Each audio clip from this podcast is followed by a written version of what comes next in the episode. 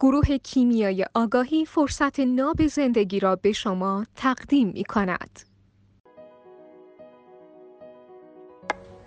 اینکه همه باید همه archetype ها رو تجربه کنند رو توضیح میفرمایید همه باید؟ حالا نگیم بهتره. میگیم کسی که بخواد رشد کنه و توسعه یافته تر باشه و رهاتر بشه اتفاقا. حالا بعضی فکر می‌کنن او سرشون شلوغ میشه تازه گیر میافتیم.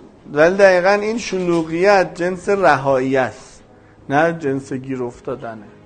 خب خانم ها با توجه به میزان animus ی که دارن حالا این 15 archetype رو اگه بخوان تجربه بکنن چه تفاوتی تجربهشون با آقایون داره؟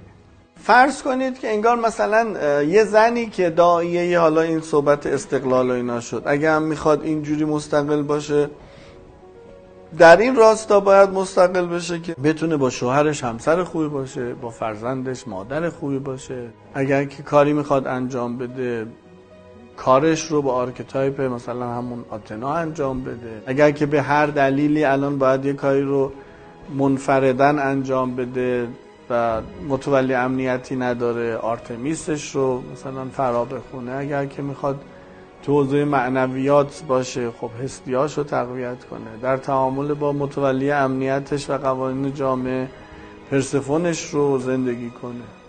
آفرودیت هم حالا همجوری بذاره باشه. برای شور زندگیش. اونو کجا زندگی بکنه؟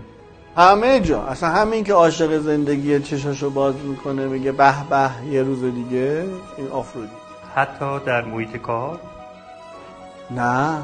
حتما که نه. عرض کنم اصلا شور زندگی؟ برای اینکه بگه به به یه روز دیگه. شورشو در نیاره. شور شور زندگی رو در نیاره دیگه. عرض کنم آفرودیت هم برای کلا بگیم شور زندگی. اصلا به همه چی عشق میورزد. به زندگی عشق میورزد. و جلوه های زندگی. حالا هر چی که هست.